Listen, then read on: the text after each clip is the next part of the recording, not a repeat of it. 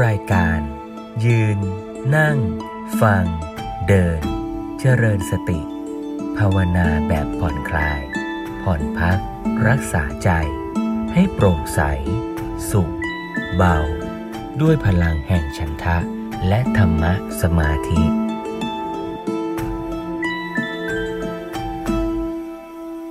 เจริญพรญาติโยมทุกท่านในค่ำคืนวันเพ็ญเดือนหก ที่เราชาวพุทธระลึกถึงเหตุการณ์สำคัญ ในคืนวันเพ็ญเช่นเดียวกับคืนนี้ เมื่อหลายพันร้อยปีล่วงแล้ว เมื่อคราวที่เจ้าชายสิทธัตถะประสูติแล้วในการต่อมา ก็ได้ศึกษาค้นหาความจริงของชีวิตจนตรัสรู้ เป็นพระสัมมาสัมพุทธเจ้า ในคืนวันเพ็ญเช่นคืนนี้ หลังจากการตรัสรู้พระผู้มีพระภาคเจ้าพระองค์นั้นก็ได้ใช้ชีวิตทั้งหมดในการช่วยเหลือเกื้อกูลผู้คน ซึ่งรวมถึงเรา ที่ได้มีโอกาสศึกษา ฟังธรรมร่วมกันอยู่ในค่ำคืนวันนี้ด้วย แม้โดยพระกายของพระองค์ จะล่วงลับดับขัน ไปนานแล้ว แต่โดยพระคุณยังคงอยู่ แล้วเวลาหลังจากนั้นอีก 45 ปี พระพุทธเจ้าก็ดับขันปรินิพพานในคืนวันเพ็ญเช่นคืนนี้เช่นเดียวกัน หลวงพ่อสมเด็จพระพุทธโฆษาจารย์เคยชวนให้เราดูว่าเหตุการณ์สำคัญในชีวิตพระพุทธเจ้า ที่เป็นสังเวชนียสถาน คือการประสูติตรัสรู้แสดงปฐมเทศนาและปรินิพพานของพระพุทธเจ้านั้นทำให้เห็นว่า ที่หนึ่งคือที่เกิดที่สุดท้ายคือที่ตาย ซึ่งเราทุกท่านก็มี และจะมีไม่ต่างกัน แต่อีกสองสถานที่นั้นเป็นสัญลักษณ์สำคัญที่แสดงให้เห็นว่า ที่หนึ่งคือที่ตรัสรู้ เป็นการทำประโยชน์เพื่อตนพัฒนาตนเองอย่างถึงที่สุด และอีกที่หนึ่งคือที่แสดงปฐมเทศนาเป็นการแสดงถึงการทำประโยชน์ เพื่อผู้อื่น เพื่อโลก อย่างถึงที่สุดเช่นเดียวกัน เพราะฉะนั้นถ้าเราเห็นอย่างนี้ก็แปลว่าชีวิตของเราท่านทั้งหลาย มีเกิดและตายเป็นธรรมดานั่นแน่ละเราจะมาใช้ชีวิตในระหว่าง ความเกิดและความตายนั้นทำประโยชน์เพื่อพัฒนาตน และทำประโยชน์เพื่อผู้อื่น อย่างเต็มกำลังความสามารถให้สมดังปัจฉิมโอวาทที่พระพุทธองค์ได้ทรงแสดงในคราวครั้งสุดท้าย แม้ เรี่ยวแรงกำลังของพระองค์ก็เหลือน้อยเต็มทีแต่พระองค์ก็ยังเตือนพวกเรา ว่าสังขารทั้งหลายเสื่อมไปเป็นธรรมดา เราควรจะใช้ สังขารที่เสื่อมไปนี่แหละทำประโยชน์ทั้งเพื่อตนและเพื่อผู้อื่น ด้วยความไม่ประมาท และคำว่าไม่ประมาทก็คือการมีสตินั่นเอง การมีสติ เท่านั้นที่จะทำให้เรามีชีวิตอยู่จริงในปัจจุบันขณะ เพราะเมื่อเราขาดสติเราเผลอ เราก็จะหลงไปในโลกแห่งอดีตบ้าง หลงไปในโลกอนาคต หลงไปในโลกแห่งมายาความคิด การมีสติจึงพาเรากลับมาสู่สภาวะปัจจุบันที่เราเป็นจริง ๆ ไม่ว่าจะคิดทำการงานใด ๆ จะขยับเคลื่อนไหวร่างกาย ก็ต้องมีสติอยู่กับปัจจุบันนี่แหละแล้วการมีสติอยู่กับปัจจุบัน ถ้าจะให้รู้ถึงความเป็นจริงของชีวิตก็ต้องมีสติรู้สิ่งที่เป็นจริงด้วย ก็คือรู้ในรูปนามที่ปรากฏในปัจจุบันขณะ นั่นคือหนทางแห่งการตรัสรู้ แห่งการเป็นพุทธะ แห่งการเกิดขึ้นของโพธิญาณ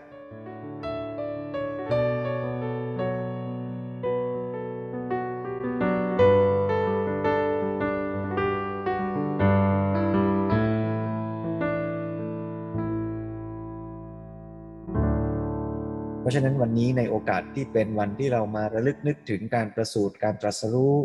และปรินิพานของพระผู้มีพระภาคเจ้าผู้ตรัสรู้เองโดยชอบพระองค์นั้น หัวข้อธรรมที่น่าจะหยิบยกมาชวนกันศึกษาหัวข้อหนึ่งวันนี้ก็เลยอยากจะหยิบยกหัวข้อเรื่องโพธิปักขียธรรม คือธรรมอันเป็นฝักฝ่ายของการตรัสรู้ ซึ่งเป็นธรรมะหมวดสำคัญ หัวข้อเรื่องนี้เนี่ยดูเหมือนจะมีองค์ธรรมอยู่เยอะ โพธิปักขียธรรม 37 ประการ ใน 37 ประการเนี่ย ถ้าเกิดว่าเรามาแยกแยะจำแนกดูเนี่ย ก็จะพบว่ามีหลักธรรมที่ซ้ำๆอยู่หลายองค์ธรรมเหมือนกัน มีท่านใดพอจะระลึกนึกทวนได้ไหมว่า โพธิปักคียธรรม 37 ประการเนี่ย มีหัวข้อธรรมอยู่ทั้งหมด 7 หมวดด้วยกัน อาตมาท่องสมัยไปสอบเป็นโค้ดในการจำหมวดธรรมในการที่จะ บรรลุธรรมมีอยู่7หมวดสี่สี่สี่ห้าห้าเจ็ดแปดสี่แรกก็คือสติปัฏฐานสี่อันนี้ก็แน่นอนอยู่แล้วมีสติรู้ในฐานทั้งสี่คือกายเวทนาจิตธรรมว่าโดยองค์ธรรมก็คือการมีสตินั่นแหละ จะมีสติระลึกรู้อะไร ก็ได้ทั้งนั้น ในขณะหนึ่งหนึ่งที่เรานั่งอยู่นี้ ในขณะหนึ่งหนึ่งที่ก้าวเดินนี้ก็มีสติ รับรู้ สิ่งต่างๆ เหล่านี้ได้ทั้งหมด อาจจะรู้ทีละอย่างทีละอย่างทีละอย่างนั่นแหละ แต่ว่าในช่วงจังหวะหนึ่งเก้าเนี่ย ก็รู้หลายอย่างแล้วนะรู้กายอาการไหวๆที่เท้าก็ได้ อาการหนักๆที่เท้าก็ได้ รู้อาการเวทนาสุขทุกข์ก็ได้ รู้อาการคิดนึก อยากหรือปรุงแต่งอย่างใดอย่างหนึ่งของจิตก็ได้ หรืออาการที่จิตรู้อะไรสักอย่างหนึ่ง อาการแข็งแข็งนั่นก็อย่างหนึ่ง ไอ้ที่ใจไปรู้ว่าแข็งนั่นก็อีกอย่างหนึ่ง แล้วก็สภาวะธรรมทั้งปวงที่เกิดขึ้น สีที่สองก็คือสัมมาประธานสี่คือความเพียร ไม่ว่าจะเพียรละกิเลสที่มีแล้วให้หมดไปเพียรป้องกันกิเลสที่ยังไม่มีไม่ให้เกิดขึ้น เพียรสร้างกุศลที่ยังไม่เกิดให้เกิดมีเพียรรักษากุศลที่มีแล้วให้เจริญยิ่งขึ้นต่อไป ในขณะที่เรากำลังเดินจงกรมแต่ละก้าวในขณะที่เรากำลังสังเกตลมหายใจแต่ละขณะ ก็ต้องมีความเพียรที่จะประคองสติที่เกิดยิ่งอยู่ ให้มีสติรู้อาการในขณะเสี้ยววินาทีถัดไปถัดไปเรื่อยๆ ถ้าเมื่อไหร่ความเพียรในใจเราตก เราก็จะคลายความตั้งใจที่จะใส่ใจกำหนดสติ เราก็จะเผลอก็จะฟุ้ง รือบางคราวเมื่อเราเผลอฟุ้งอยู่ก็ต้องมีความเพียรที่จะกลับมาตั้งสติใหม่ เริ่มต้นใหม่ใส่ใจใหม่ นี่คือความเพียรสี่ตัวที่สามก็คืออิทธิบาทสี่ฉันทะวิริยะจิตตะวิมังสา ฉันทะก็ต้องเห็นประโยชน์ มีความใส่ใจมีความอยากที่จะฝึก การฝึกเจริญสติสำคัญนะเมื่อเราเห็นประโยชน์ เราเห็นว่าโทษของสังสารวัตนั้นยิ่งใหญ่เหลือเกิน เราไม่อยากจะเวียนว่ายตายเกิดอยู่อย่างนี้เราควรจะพัฒนาให้ดีกว่านี้ได้ เห็นประโยชน์อย่างนี้ก็เกิดความอยากจะฝึก หลวงพ่อสมเด็จเน้นย้ำนักหนาว่า ชาวพุทธอย่าไปหลงเข้าใจผิดว่าอยากอะไรก็จะแย่ อยากอะไรก็จะบาปไปเสียทั้งหมด กลายเป็นชีวิตไม่พัฒนาไม่ใฝ่ดีไม่ใฝ่สร้างสรรค์ เราต้องมีฉันทะที่จะทำความดี เมื่อมีฉันทะที่จะทำความดีก็จะทำให้เกิดความเพียรที่จะลงมือทำตั้งใจเอาใจใส่ ก็เรียกว่าจิตตะ แล้วก็มีปัญญาพิจารณาสิ่งที่กำลังทำให้เห็นตามความเป็นจริง เพราะฉะนั้นขณะที่เดินจงกรมแต่ละก้าวหายใจแต่ละขณะ เราก็มีฉันทะไม่มีฉันทะเราก็ไม่สังเกต ไม่เริ่มเดินจงกรมเมื่อมีฉันทะแล้วก็มีความเพียรที่จะเดินต่อไป ถ้าความเพียรมันหมด มันก็เซมันก็ล้มมันก็เลิกเดิน ในขณะที่มีความเพียรนั้นก็มีจิตตะคือใส่ใจตั้งใจจดจ่อด้วย แล้วก็มีปัญญาเกิดขึ้นจากการที่สังเกตรู้อาการตามเป็นจริงในแต่ละขณะวิมังสานี่ก็คือปัญญา อินทรีห้าพละห้าองค์ธรรมเดียวกัน ต่างกันว่าชุดหนึ่งนั้นหมายเอาตอนที่เป็นสภาวะธรรมในการป้องกันไม่ให้กิเลสเกิด ส่วนอีกชุดหนึ่งก็เป็นองค์ธรรมว่าเมื่อเกิดแล้ว ก็ใช้หน่วยพลกำลังพลเหล่านี้แหละ ในการประหัตประหาร คุณธรรมฝ่ายไม่ดีให้หมดไป ก็คือศรัทธาวิริยะสติสมาธิปัญญา ซึ่งหลักสำคัญก็คือต้องสมดุลกันศรัทธาปัญญาต้องสมดุลกัน วิริยะสมาธิต้องสมดุลกัน สติยิ่งมากยิ่งดี โพชฌงเจ็ดมักมีองค์แปดอ่าไม่แจกในที่นี้แหละ แต่พูดโดยรวมให้เห็นว่าองค์ธรรมทั้งหมดนั้นเนี่ยแม้ว่าจะดูเยอะ แต่ก็เกิดขึ้นได้ในจังหวะที่เราปฏิบัติแต่ละขณะแต่ละขณะไปนี่แหละ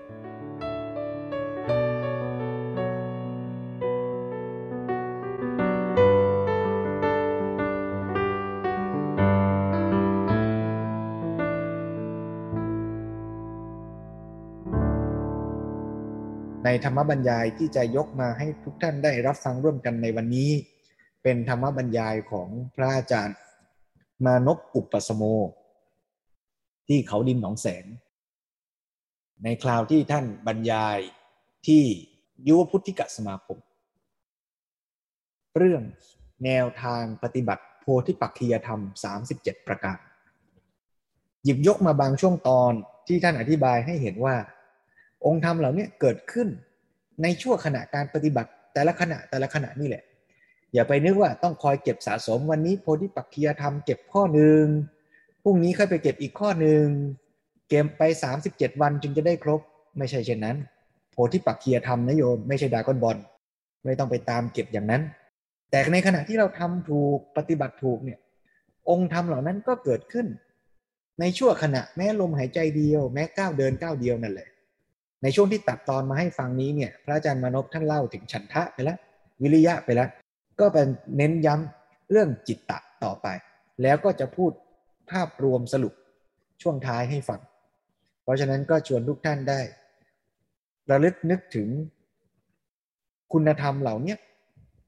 แล้วก็มีความตั้งอกตั้งใจร่วมกันที่จะได้มาฝึกฝนพัฒนา คุณธรรมที่เป็นฝักฝ่ายของการตรัสรู้ พื่อเป็นพุทธบูชา ในวันวิสาขบูชา เมื่อเราฟังแล้วเกิดศรัทธาเกิดความเข้าใจ เราก็จะได้ลงมือปฏิบัติ การปฏิบัติบูชานี่แหละ จะเป็นการบูชาอันยิ่ง เป็นการบูชาที่พระผู้มีพระภาคเจ้าทรงสรรเสริญถ้าทุกท่านพร้อมแล้ว ก็ขอให้ได้นั่งในอิริยาบถทที่ผ่อนคลายสบาย แล้วก็พร้อมที่จะได้สดับรับฟัง ธรรมบรรยายของพระอาจารย์มานพอุปสมโมร่วมกันเป็นลำดับต่อไป หัวใจของการปฏิบัติคือใส่ใจ ต้องใส่ใจ จะก้าวเท้าต้องใส่ใจ จะเคลื่อนกายต้องใส่ใจ หัวใจของการกระทำความเพียร จะหายใจเข้าต้องใส่ใจ จะหายใจออกต้องใส่ใจ ตัวใส่ใจต้องมาก่อน เมื่อมีการใส่ใจ รู้ทันจะเกิด ถ้าขาดการใส่ใจ ก็จะไม่รู้ หายใจเข้าแล้วไม่รู้มีมีไหม มีหรือเปล่า หายใจออกไม่รู้มีไหม นั่นคือขาดการ ใส่ใจ ถ้าจะให้รู้ต้องใส่ใจ ก้าวเท้าแล้วรู้ไม่ทันมีไหม มีหรือเปล่า ทันหมดแล้วหรือยัง ทันหมดหรือไม่หมด ยังไม่หมดทำไมไม่หมด เพราะขาดตัวใส่ใจ เราไปเพิ่มตัวใส่ใจ จะก้าวเท้าต้องใส่ใจเท้าที่จะก้าวไว้ เมื่อใส่ใจเท้าที่จะก้าวแล้วก้าวทันแน่นอนก้าวเท้าเสร็จต้องใส่ใจอีก ใส่ใจอะไร ใส่ใจตรงฝ่าเท้าที่แตะพื้น ใส่ใจไว้แล้วเคลื่อนตัว จะเห็นตัวเคลื่อนเห็นเท้าหนักแน่นอน ตัวใส่ใจมันทำให้เราทัน ทันไม่ทันอยู่ที่ใส่ใจ ต้องทำความรู้สึกไว้ว่าต้องใส่ใจ ต้องใส่ใจทุกครั้งพอเราทำความรู้สึกว่าต้องใส่ใจแล้วพยายามใส่ใจ เอาใจใส่ มันจะทันแน่นอน ใส่ใจแล้วก็จะเห็นรายละเอียด เราต้องการเห็นอะไรอะในการเดินเนี่ยมีจุดมุ่งหมายอย่างไร ต้องการเห็นอะไรจากการเดิน เราต้องการเห็นรายละเอียดของการเดินทั้งหมด รายละเอียดของการเดินมีอะไรอะเท้าเวียงไป กายเคลื่อน นี่คือรายละเอียดส่วนที่หนึ่งขณะเท้าเวียงไปมีความรู้สึก อยู่ด้วย ขณะเคลื่อนกายมีความรู้สึกอย่างใดอย่างหนึ่งอยู่ด้วย ในบรรดาความรู้สึกที่เราจะต้องใส่ใจมองดูก็คือ สบายกับไม่สบาย มีไม้ก้าวเท้าบางครั้งก็สบาย บางครั้งก็ไม่สบาย มีบ้างไหม เห็นมันไหม เห็นด้วยการใส่ใจดูความรู้สึก สบายบ้างไม่สบายบ้าง ขณะก้าวเท้าขณะเคลื่อนกาย มีอะไรอะไรกระทบกายอยู่บ้างไหม ในบรรดาเย็นร้อนอ่อนแข็งหย่อนตึง มีบ้างไหม มีหรือไม่มี นั่นแหละ ต้องเอาใจใส่ต้องพิจารณาต้องมองดูมองหา ตัวความรู้สึกสบายไม่สบาย ตัวความรู้สึกเย็นร้อนอ่อนแข็งหย่อนตึงอย่างใดอย่างหนึ่ง ความรู้สึกที่หนึ่งคือรู้สึกสบายหรือไม่สบาย รู้สึกที่สองคือรู้สึกกระทบ แล้วก็สิ่งที่สามก็สิ่งที่สิ่งที่สี่ก็คือสิ่งที่มากระทบ ในการก้าวเท้าหนึ่งก้าวเราต้องการเห็นสี่อย่าง อย่างที่หนึ่งเท้าเหวี่ยงไป ขณะเหวี่ยงเท้าไปต้องการเห็นว่าเหวี่ยงสบายหรือไม่สบายด้วย ขณะเหวี่ยงเท้าไปต้องการเห็นว่ามีความรู้สึกกระทบจากสิ่งใดสิ่งหนึ่งด้วย แล้วก็เห็นตัวสิ่งใดสิ่งหนึ่งที่มากระทบด้วยเนี่ยเราต้องการเห็นสี่อย่าง เห็นไม่เห็นอยู่ที่ไหน อยู่ที่วิมังสา วิมังสาคือปัญญา ปัญญาในระดับของวิมังสาคือปัญญามองเห็นสภาวธรรม สิ่งเหล่านี้เขาเรียกว่าสภาวธรรมนะท้าเวียงไปเป็นสภาวธรรมของกาย รู้สึกสบายไม่สบายจากการเวียงเป็นสภาวธรรมของเวทนา รู้สึกถึงการกระทบในขณะเหวียงเท้า เป็นสภาวธรรมของจิต สิ่งที่มากระทบคือเย็นร้อนอ่อนแข็งหย่อนตึง เป็นสภาวธรรมของธรรม สติปัฏฐานสี่กายเวทนาจิตธรรมมีอยู่ในการก้าวเท้าเพียงก้าวเดียว ถ้ามี ฉันทะในการจะมองดู มีวิริยะเพียรมองดู มีจิตตะ การใส่ใจต้องเอาความเพียรไปช่วยด้วยนะ เพียรใส่ใจดู มีวิมังสา เอาเพียรไปช่วยด้วย เพียรมองหารายละเอียด เราก็จะเห็นเห็นสภาวธรรม สภาวธรรมเหล่านี้การเข้าไปเกี่ยวข้องมองดูมองมันเฉยๆเท้าเหวียงไปมองเท้าที่เหวียงเฉยๆไม่ต้องทำอะไร ไม่ต้องพูด ไม่ต้องภาค ไม่ต้องนึก ไม่ต้องบอก ไม่ต้องสอน ไม่ต้องอะไรทั้งหมด ไม่ต้องคิด เพราะกายเป็นทุกขสัจจะ มีหน้าที่กำหนดรู้เฉยๆ แล้วก็ มีความรู้สึกสบายไม่สบายก็ไม่ต้องทำอะไร ใส่ใจมองเฉยๆ มีความรู้สึกกระทบก็ไม่ต้องทำอะไร ใส่ใจมองเฉยๆ เห็นสิ่งที่มากระทบก็ใส่ใจดูเฉยๆ ใส่ใจดูสภาวธรรมของ สติปัฏฐานทั้งสี่กระทำสติปัฏฐานทั้งสี่ให้เกิดเกิดขึ้น ครบบริบูรณ์ก้าวเท้าหนึ่งก้าวมีสติปัฏฐานสี่อยู่ครบ เคลื่อนกายไปหนึ่งครั้ง มีสติปัฏฐานสี่อยู่ครบ ก็คือร่างกายที่เคลื่อนไปเป็นกาย รู้สึกสบายไม่สบายจากการเคลื่อนเป็นเวทนา รู้สึกถึงการกระทบเป็นตัวจิต สิ่งที่มากระทบให้รู้สึกในขณะเคลื่อนเป็นตัวธรรมก้าวเท้ามีสติปัฏฐานสี่เคลื่อนกายมีสติปัฏฐานสี่เราก็มองหามองหามองดู มองหามองดู ตั้งใจใส่ใจมองหามองดูจิตไม่ไปไหนอะถ้าไม่ตั้งใจดูจิตหลุดจิตฟุ้งจิตไป ถ้าตั้งใจดู จิตก็ไม่หลุด จิตก็ไม่ฟุ้งพอจิตไม่หลุดจิตไม่ฟุ้ง จิตก็เริ่มนิ่ง พอเริ่มนิ่ง ก็เริ่มเห็นรายละเอียดมากขึ้นมากขึ้นมากขึ้น นี่คือการกระทำความเพียรทำอย่างนี้ เอาอิทธิบาทสี่มาช่วยสติปัฏฐานสี่ ถ้าไม่มีอิทธิบาทสี่จะมองไม่เห็นสติปัฏฐานสี่ถ้ามีอิที่บาทสี่มีฉันทะพอใจในการจะใส่ใจดู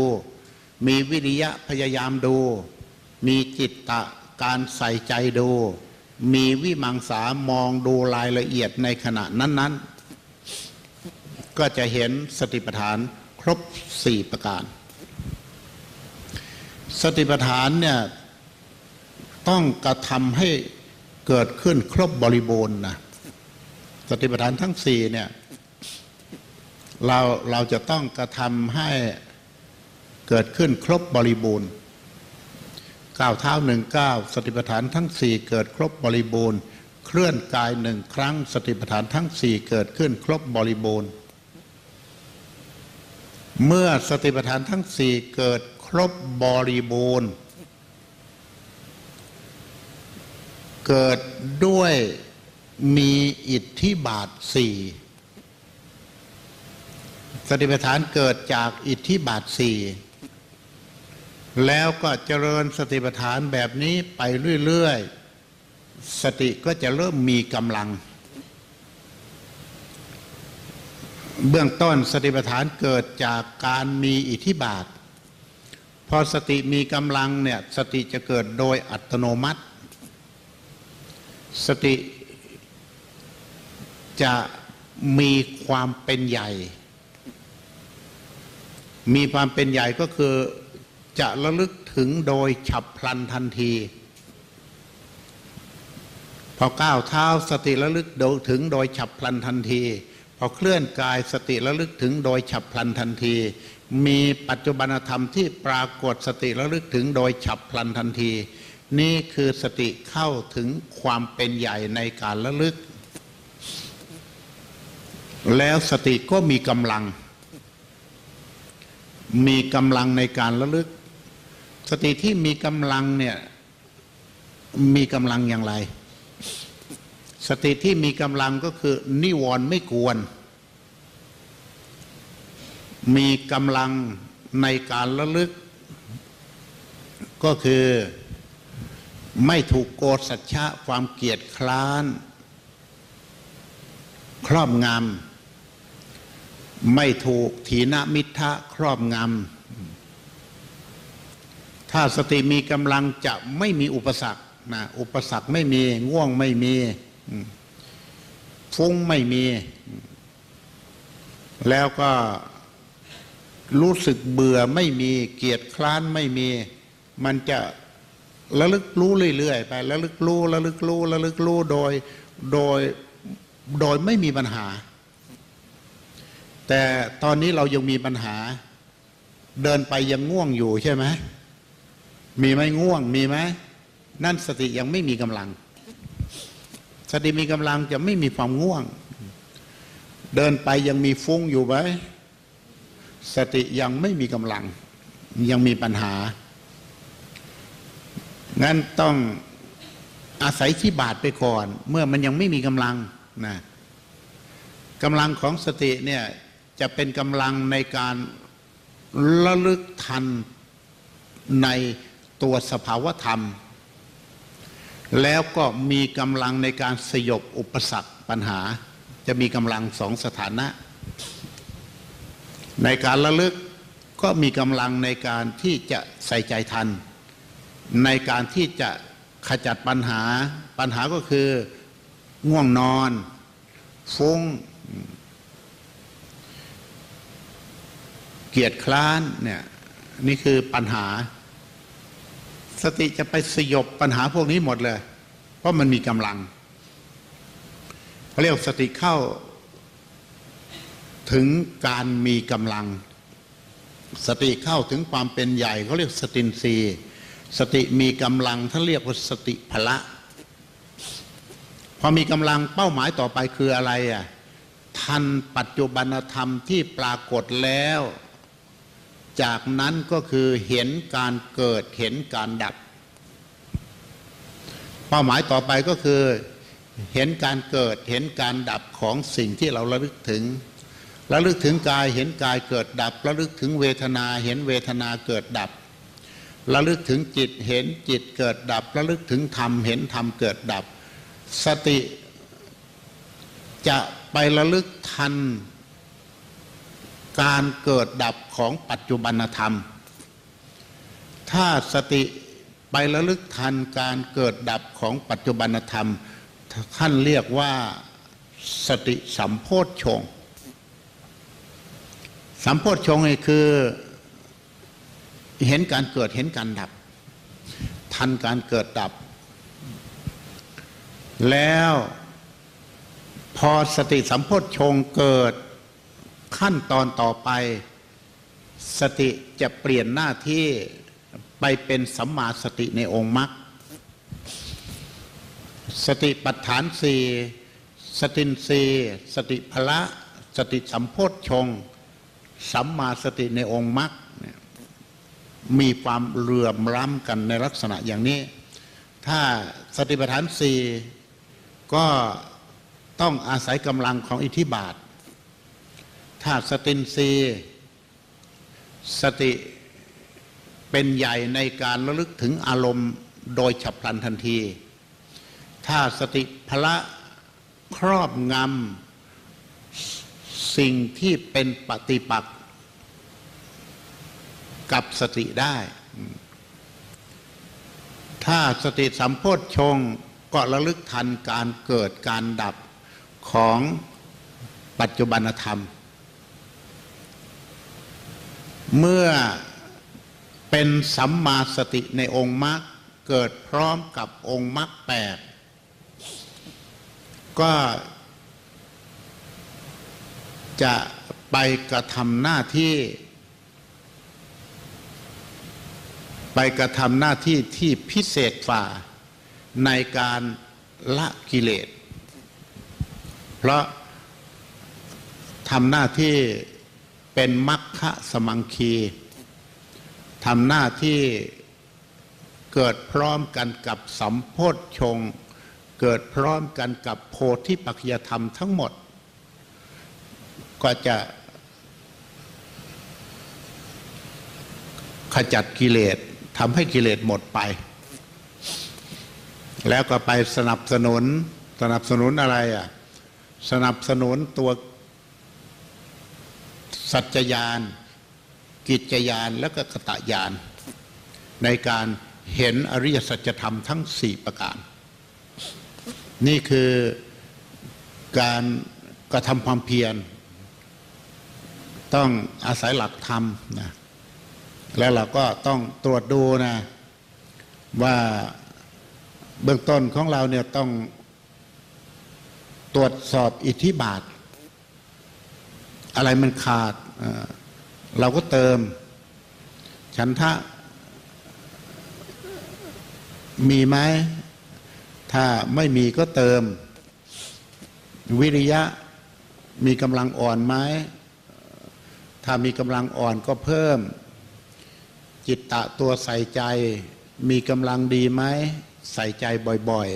ๆ วิมังสามองหารายละเอียดอยู่ตลอดไหมยิ่งเห็นรายละเอียดยิ่งดี เราก้าวเท้าแล้วเห็นหลายอย่างยิ่งดีริญสติใหม่ ๆ เห็นอย่างเดียว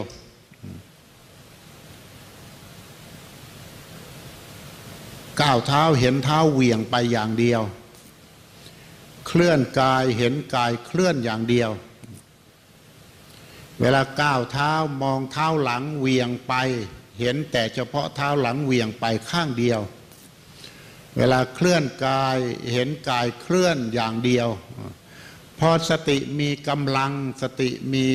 ความเป็นใหญ่แล้วมันเห็นรายละเอียดเพิ่มขึ้น ก้าวเท้าไม่ได้เห็นอย่างเดียว เห็นเท้าก้าวไปด้วย เห็นความรู้สึกสบายไม่สบายด้วย เห็นสิ่งที่มากระทบด้วย เห็นความรู้สึกของการกระทบด้วย เห็นหลายอย่าง แล้วก็มองเท้าหน้าเห็นไปถึงเท้าหลัง มองเท้าหลังเห็นไปถึงเท้าหน้า มองส่วนใดส่วนหนึ่งของร่างกาย เห็นทั้งหมด นั่นคือสติมีกำลัง สติเข้าถึงความเป็นใหญ่มีกำลัง จะไปเห็นรายละเอียด เพิ่มขึ้นเห็นรายละเอียดมากขึ้น ถ้าฝึกใหม่ๆ ใส่ใจเท้าหลังก็รู้แต่เท้าหลัง ใส่ใจเท้าหน้าก็รู้แต่เท้าหน้าพอทำไปทำไปใส่ใจเท้าหลังมันไปรู้ข้างหน้าด้วย ใส่ใจเท้าหน้าไปเห็นข้างหลังด้วย มันเริ่มเห็นแบบนี้บ้างหรือยังไงถ้าเห็นอย่างนี้ ก็มีกำลัง มีการพัฒนา ถ้ามาใหม่ก็ก็ยังไม่เห็นนะอย่างมาครั้งนี้เป็นครั้งแรกเนี่ย จะยังไม่เห็นนะมาครั้งแรกแค่เห็นแค่นี้ก็พอแล้ว ใส่ใจเท้าแล้วเห็นเท้าเวียงไปก็พอ ใส่ใจเท้าหน้า เห็นแค่เท้าหน้า ใส่ใจเท้าหลัง เห็นแค่เท้าหลัง เห็นเห็นขนาดนี้พอ ถ้าทำไปทำไป ใส่ใจเท้าหน้า เห็นข้างหลัง ใส่ใจข้างหลัง เห็นข้างหน้า ต่อไปใส่ใจตรงไหนก็ได้ของร่างกาย มันเห็นอาการของกายทั้งหมดไม่ต้องไปตั้งใจดูมันไปเห็นเองเนี่ย ต่อไปมันเป็นแบบนี้ นี่คือสติมีกำลัง สติของเรามีการพัฒนา ก็ต้องพยายามนะมาใหม่ ๆ สิ่งที่จะทำให้เห็นรายละเอียดก็คือ เพียรให้มาก แล้วอิริยาบถเดินเดินให้มาก เดินมากชัดมาก เดินมากเห็นรายละเอียดมาก เดินมากสติไวมาก ถ้าเราเดินมาก สติจะไว พยายามนั่งให้น้อย เพราะอิริยาบถเดินทำง่ายกว่านั่งนะสังเกตไหมนั่งแล้วมันชอบหลับ สังเกตหรือเปล่านั่งประเดี๋ยวก็ไปแล้ว นั่งเดี๋ยวเดียวก็ไปหลับ เอาไม่หลับก็ฟุ้ง เอาไม่อยู่ แต่ถ้าเดินมันยังเห็น พอเดินไปเดินไปเรื่อยๆ มันจะไปพัฒนาการนั่งให้ดีขึ้นดีขึ้น แล้วก็นั่งได้พอนั่งได้จะเดินก็ได้จะนั่งก็ได้ทำความเพียรได้เหมือนกันหมด แต่เบื้องต้นเพียรให้มากก่อน เพียรเดิน เพียรละลึก เพียรรู้สึก เพียรใส่ใจ ในการเดินมีรายละเอียดมาก ในขณะที่เราเดินเนี่ยรายละเอียดมีอยู่ให้เราตามดูหลายประการ ที่จบไปนั้นเป็นช่วงท้ายๆของธรรมบรรยาย ที่พระยามนพชวนให้เราเห็นว่าเราสามารถฝึกให้มีคุณธรรมในฝักฝ่ายของการตรัสรู้เนี่ย ให้เจริญก้าวหน้ายิ่งขึ้น แม้ก้าวเท้าก้าวเดียวเนี่ยฉันทะวิริยะจิตตะวิมังสาก็จะเป็นปัจจัยให้สติเข้มแข็งแข็งแรงขึ้นเห็นรายละเอียดมากขึ้น แล้วพระอาจารย์มนพก็ให้เทคนิคถ้าใครเคยไปปฏิบัติที่เขาดินหนองแสง หรือว่าเข้าคอร์สของพระอาจารย์มนพเนี่ยวันแรก ๆ ท่านก็จะให้เดินเยอะหน่อย ก็เป็นข้อแนะนำที่ท่านให้เหตุผลว่าตราบใดที่ยังเดินได้ ก็จะไม่หลับเอออาตมาว่าก็จริงนะมันจะง่วงมันจะเซบ้าง แต่ตราบใดถ้ายังเดินอยู่ มันก็ไม่หลับ นั่งนี่ไม่แน่ นั่งไปหลับไปยังเป็นไปได้ แต่ถ้าเดินไปหลับไปนี่หนักอาการหนักแล้วนะ เพราะฉะนั้นเดินก็จะทำให้เร่งความเพียรวิริยะเพิ่มขึ้น วิริยะเพิ่มขึ้นก็จะเป็นปัจจัยให้คุณธรรมอื่น ๆ นั้นก้าวหน้าต่อไปได้ดี หลักสำคัญอีกอันหนึงก็คือว่าฝึกอะไรได้อย่างนั้น ฝึกอะไรได้อย่างนั้น ถ้าเติมวิริยะเข้าไปขยันฝึก คุณธรรมคือวิริยะในใจเราก็จะเพิ่มขึ้น ฝึกจดจอ่อฝึกใส่ใจ จิตตะก็เพิ่มขึ้น ฝึกสังเกต ฝึกมอง ปัญญาก็เพิ่มขึ้นคำว่ามองคำว่าเห็นนี้ ผู้ฟังอย่าได้เข้าใจไข้ขวว่าหมายถึงการมองด้วยตา หรือการจินตนาการเป็นภาพนะ อย่างว่ามองเห็นอาการไหวๆหรือมองเท้าหน้าเห็นเท้าหลัง หรือมองเท้าหน้าเห็นเท้าหน้า ก็อย่าไปจินตนาการเป็นภาพเท้ากำลังเคลื่อน ถ้าเราไปคิดเป็นภาพ จินตนาการเป็นภาพเป็นนิมิต มันก็จะกลายเป็นบัญญัติขึ้นมาอีก แต่ให้รู้อาการเท่านั้นเอง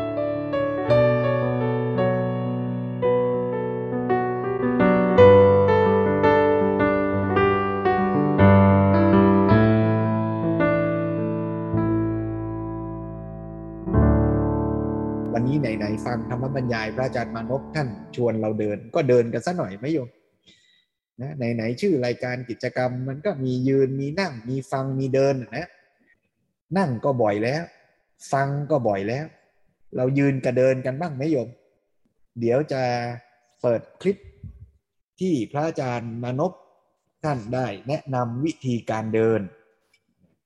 สั้นๆ ประมาณ 6 นาที ก็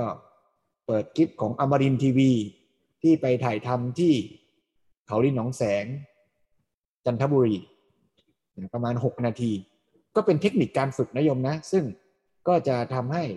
เราอาจใส่ใจสังเกตอาการได้ต่อเนื่องดี ลองดูหลาย ๆ แบบท่านไหนชอบใจแบบไหนก็ฝึกเอาต่อจากนี้เราก็มาฝึกเดินจงกรมกัน เพื่อเป็นการเจริญสตินะเพื่อเป็นการฝึกจิตของตัวเรานั้นเนี่ยให้เกิด สติเกิดสัมปชัญญะเกิดความรอบรู้นะในการเดินจงกรมเนี่ยก็คือเดินเดินแบบสบายๆแต่เราพยายามสังเกตนะสังเกตการก้าวเท้า สังเกตการเคลื่อนกาย สังเกตการถ่ายเทน้ำหนัก แล้วก็สังเกตความรู้สึกมีตึงมีหย่อน ความรู้สึกสบายไม่สบายเราเนี่ยเบื้องต้นก็รู้จักวิธีท่ายืนก่อน ยืนในท่าสบายสบายที่สุด อันนี้วิธีการที่จะให้สบายก็คือจับมือแบบสบายๆแล้วก็ปล่อยปล่อยไว้สบายๆแบบนี้ หรือสามารถปล่อยมือแบบนี้ก็ได้ จับมือข้างหลังแบบนี้ก็ได้นะหรือจะกอดอกอีกวิธีหนึ่งก็ได้ เราจะอยู่ท่าใดท่าหนึ่งที่รู้สึกว่าสบายที่สุดนะเอาท่าที่ที่ที่มันสบายที่สุด แล้วคราวนี้เราก็ทิ้งน้ำหนักไปทางซ้าย ทิ้งน้ำหนักไปทางฝา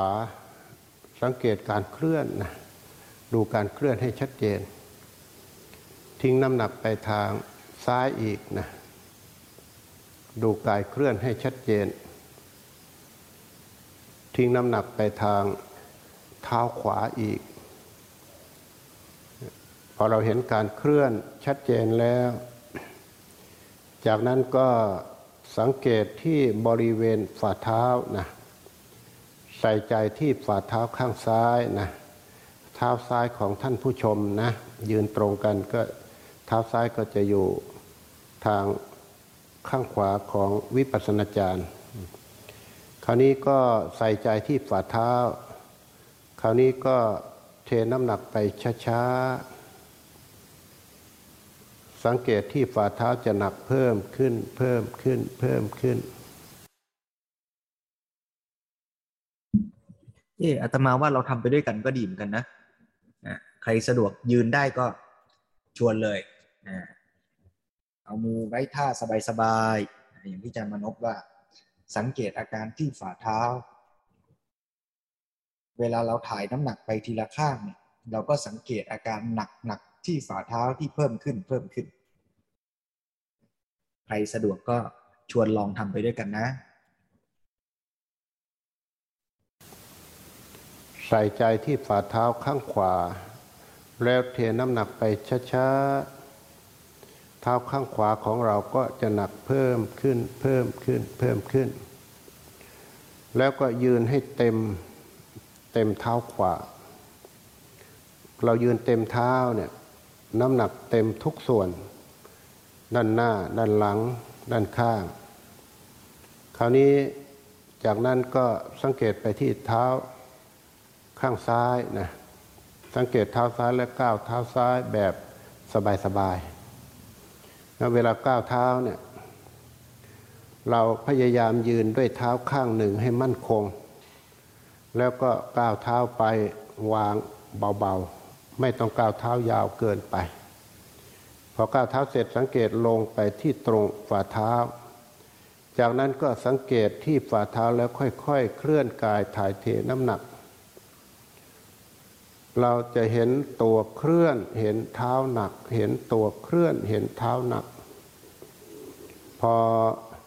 เคลื่อนไปจนสุด หยุดยืนให้เต็มเท้าข้างซ้ายนะ จากนั้นใส่ใจเท้าข้างหลังนะเท้าข้างขวาอยู่ข้างหลัง ใส่ใจเท้าหลัง แล้วก็ก้าวเท้าไปวางเบาๆอีก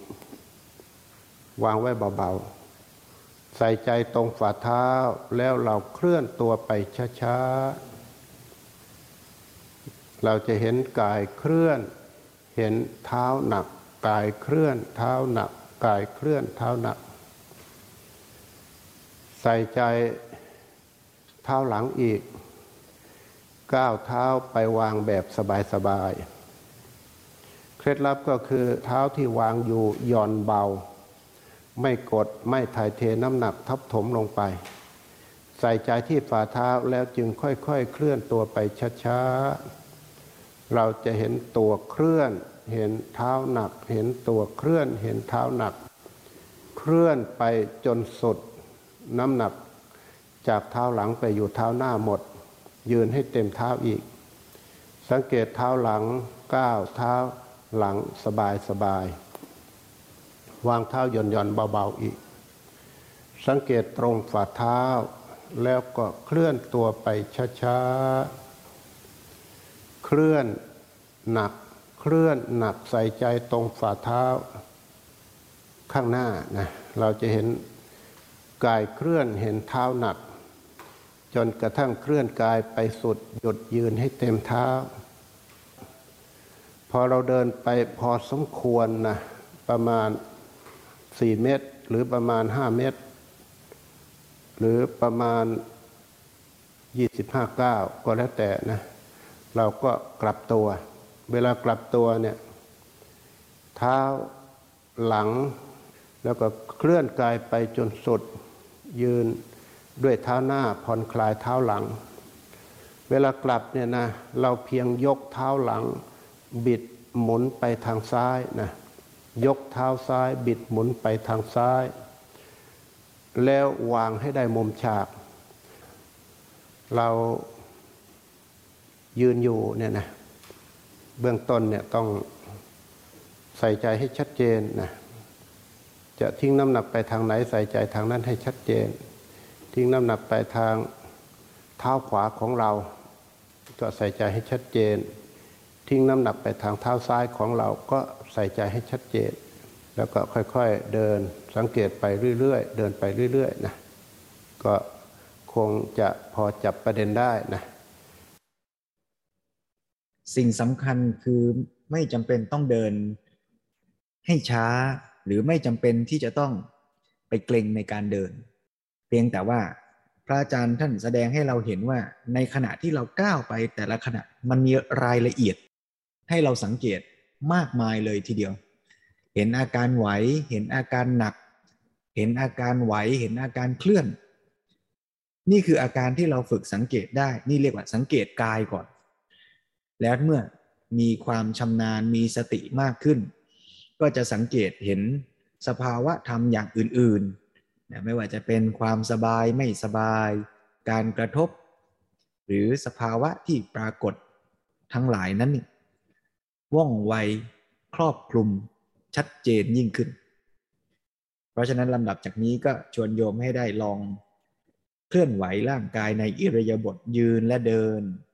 ร่วมกัน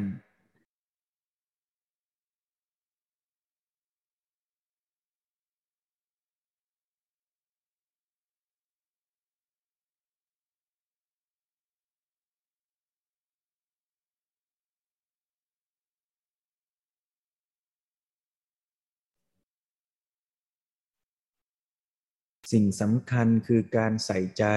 เอาใจใส่ ใส่ใจ ที่เท้า ตลอดเวลาตั้งแต่ก่อนจะเคลื่อนขณะเคลื่อน เมื่อเคลื่อนไปสัมผัสพื้น ทุกอาการที่ปรากฏก็จะอยู่ในการสังเกตการรับรู้ของผู้ปฏิบัติอย่างต่อเนื่อง อย่าให้มันก้าวไปโดยเผลอ อย่าให้มันก้าวไปโดยไม่รู้ เราใส่ใจ เอาใจใส่ให้ต่อเนื่อง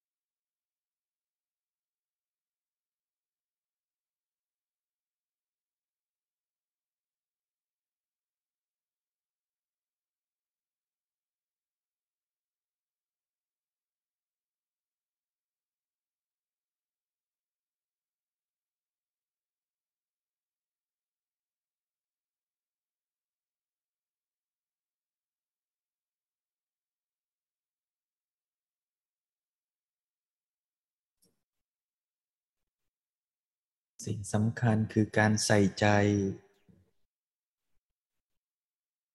มีความเพียร ในการที่จะกำหนดรู้ ระลึกรู้ทำความรู้สึกตัว รับรู้อาการปัจจุบันที่ปรากฏ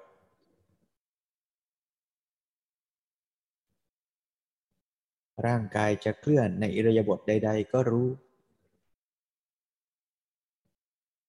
ถ้าใครที่สติว่องไวขึ้น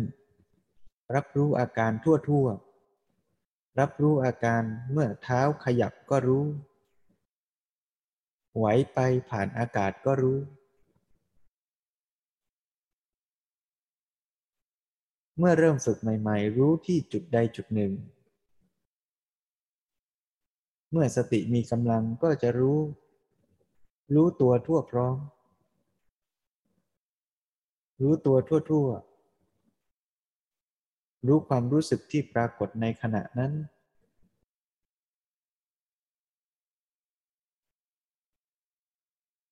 เดินอย่างผ่อนคลายสบาย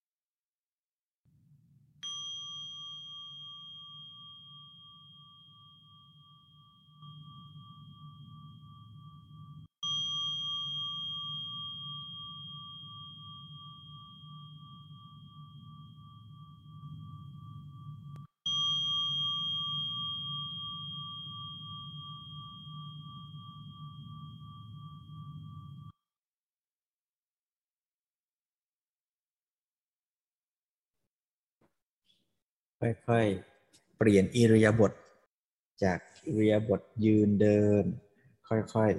ๆ นั่งลง ก็รู้อาการ เคลื่อนของร่างกาย มันมีอาการไหวๆ มีอาการตึงที่หลัง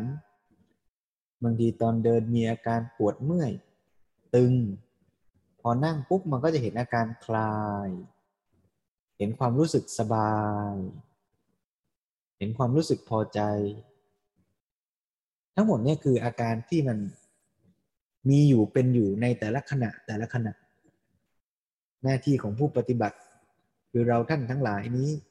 เราก็ตามสังเกตรู้อาการเหล่านี้ไปเรื่อยๆเรื่อยๆถ้าเมื่อไหร่เรายิ่งตั้งใจขยันฝึก วิริยะก็เพิ่มขึ้น สติก็เพิ่มขึ้น แต่ก็การมีวิริยะนี่อย่าลืมว่าวิริยะนี่มันไปประกอบกับ กุศลก็ได้อกุศลก็ได้นะ บางทีมันวิริยะมากเกิน เป็นวิริยะที่เกิดจากความโลภจากตัณหา อยากจะต้องรู้ อยากจะต้องเห็น มันก็เลยกลายเป็นความเคร่งเกร็งตึงนะเพราะฉะนั้นก็ต้องรักษาสมดุล วิริยะให้ถูกทางเป็นสัมมาวายามะเพราะฉะนั้นก็ชวนโยมวันนี้ในค่ำคืนวันวิสาขบูชา เราได้มาเจริญอิทธิบาทสี่ได้มาเจริญสติปัฏฐานสี่ได้มาเจริญคุณธรรมทั้งปวงนั่นแหละที่เป็นในฝักฝ่ายของการตรัสรู้ ปฏิบัติบูชา เพื่อที่จะได้พัฒนาตัวเราเองด้วย แล้วเมื่อเราพัฒนาดีขึ้นเท่าไรเราก็จะมีศักยภาพ ที่จะเกื้อกูลผู้คนรอบข้าง เมื่อเรามีกิเลสลดลง มี จิตใจที่ดีงามขึ้น เมื่อเราจะอยู่บนท้องถนน เราก็จะไม่ยั่วง่าย ๆ เหมือนแต่ก่อน เราก็จะเป็นผู้ใช้รถใช้ถนนที่ดีต่อเพื่อนร่วมทาง เมื่อเราอยู่กับลูก อยู่กับลูกน้อง เรารู้จักตัวเราชัดขึ้น เราหงุดหงิดก็รู้ตัว เราจะยั่วเราก็รู้ตัวท่าทีที่เราอยู่กับผู้คนรอบข้างก็ดีขึ้นด้วย เราก็จะทำประโยชน์ทั้งแก่ตนและประโยชน์แก่ผู้อื่น ไปพร้อมๆกัน ด้วยความไม่ประมาท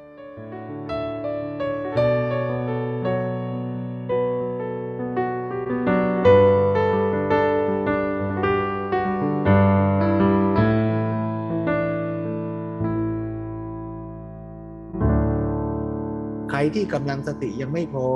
ก็รู้ทีละอย่างฝึก แต่ถ้าเกิดว่า เก่งแล้วก็รู้ทั่วเหมือนเราขับรถอะ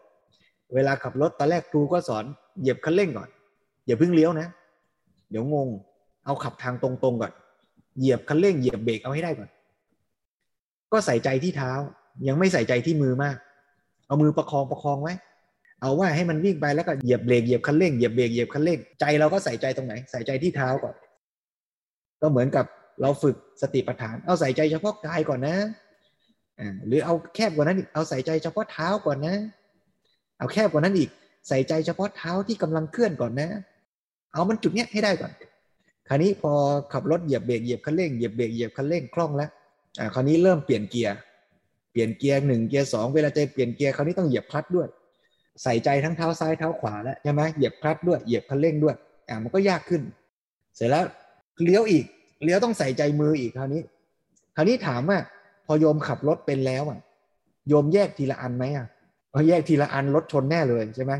มันก็ไปพร้อมกันหมดเลย รู้ทั่วเลย ตอนนี้ต้องเหยียบคันเร่ง ตอนนี้ต้องยกคลัตช์เท้าซ้ายต้องยกออก ตอนนี้ต้องเอื้อมมือไปจับกระปุกเกียร์ตอนนี้ต้องบิดมือขวาไปทางขวาเป็นลูกหมุนพวงมาลัย มันรู้ทั่วไปหมดเลยนะอ่าแต่เวลาฝึกอะฝึกทีละอย่างก็ไม่ผิดคราวนี้ใครชอบแบบไหนก็เอา อย่าไปรู้สึกว่ามันขัดแย้งตีกันนะแต่พอรู้ไปรู้ไปมันรู้เองแหละว่า อ้ที่รู้อย่างหนึ่งกับอีกอย่างหนึ่งมันไม่เหมือนกันอะอ่าที่อย่างเหมือนที่อย่างที่ยกตัวอย่างว่า เรากินแกงเนี่ย กินไปมันมีน้ำน้ำแฉะกับมีเนื้อก้อนๆอ่าเวลากินเราก็ไม่ต้องนึกหรอกว่าไอ้นี่เรียกว่าน้ำไอ้นี่เรียกว่าเนื้อ แต่ถามว่าขณะที่เรากินไปแล้วเราสังเกตใส่ใจเนี่ย โดยปัญญาในความรู้ของเราโดยไม่ต้องนึกไม่ต้องใส่คำอะ มันรู้ไหมล่ะว่าคำนี้ที่กินเข้าไปมันเป็นน้ำหรือมันเป็นเนื้อ หรือมันมีน้ำอยู่เท่าไหร่มีเนื้ออยู่เท่าไหร่มันก็รู้เห็นไหมมันรู้โดยไม่ต้องคิด คือรู้โดยการสังเกตว่าเออเนี่ยมันเนื้อก็ไม่ใช่น้ำอะน้ำก็ไม่ใช่เนื้อ แต่ถ้ากินแบบไม่รู้ตัวเนี่ยเคี้ยวเคี้ยวไปเอ้ยเมื่อกี้กินอะไรยังไม่รู้เลยเคยเป็นไหมโยมกินอะไรไป หมดไปไม่รู้ตัวเลยเอาลูกชิ้นหมดไปตอนไหนเนี่ยนึกว่าเพื่อนขโมยนะจริง ๆ กินเองนั่นแหละแต่ถ้าเราใส่ใจนะมันรู้แน่ๆว่า เนื้อไม่ใช่น้ำน้ำไม่ใช่เนื้อ ลูกชิ้นไม่ใช่ถั่วงอกถั่วงอกก็ไม่เหมือนลูกชิ้น ต่อให้ไม่ใส่ชื่อเรียก ไม่รู้หรอกไอ้นี่มันผักอะไรแต่มันกรุบกรุบไอ้นี่มันหยุ่นหยุ่นนุ่มๆเป็นก้อนๆก็รู้อย่างนั้น จะรู้เองว่า สิ่งนี้คือสิ่งนี้ไม่ใช่สิ่งนั้น สิ่งนั้นก็คืออย่างนั้นไม่ใช่อย่างนี้ ส่วนมันจะชื่อเรียกว่ารูป เรียกว่านาม เรียกว่าเวทนา เรียกว่าเจตสิกอะไรก็ เอาเถอะอ่าโยมบอกไม่เคยสังเกตละเอียดแบบนี้เลย ใช่บางทีเราฝึกเดิน เราก็ดูแต่ย่ำไปย่ำไปใช่ไหมรู้แต่ตอนเท้ากระแทกพื้นกระแทกพื้นอะไรอย่างเงี้ยอันนี้ท่านก็แสดงให้เห็นเป็นตัวอย่างว่า มีรายละเอียดให้เราสังเกตเยอะแยะเลยเพราะฉะนั้นแม้แต่เราหายใจเข้าหายใจออกเนี่ย มันก็มีรายละเอียดเยอะแยะเลยนะให้เราสังเกต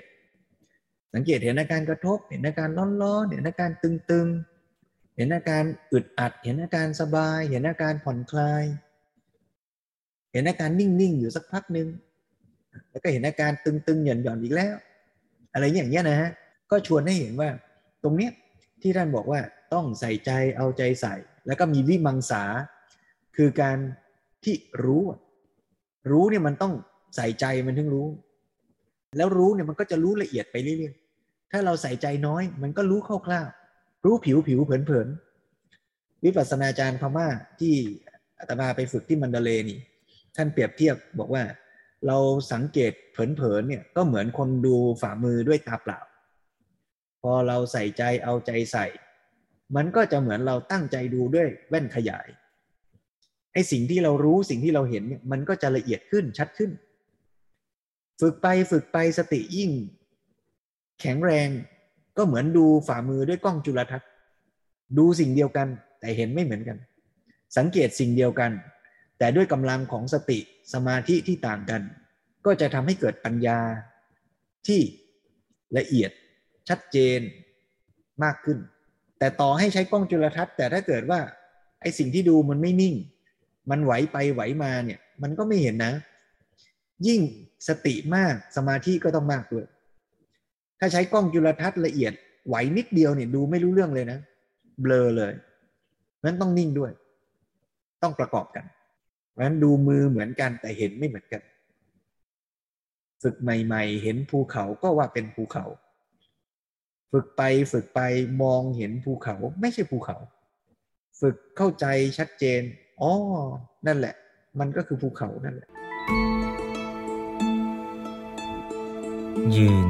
นั่ง ฟัง เดิน เจริญสติ ด้วยพลังแห่งฉันทะ และธรรมะสมาธิ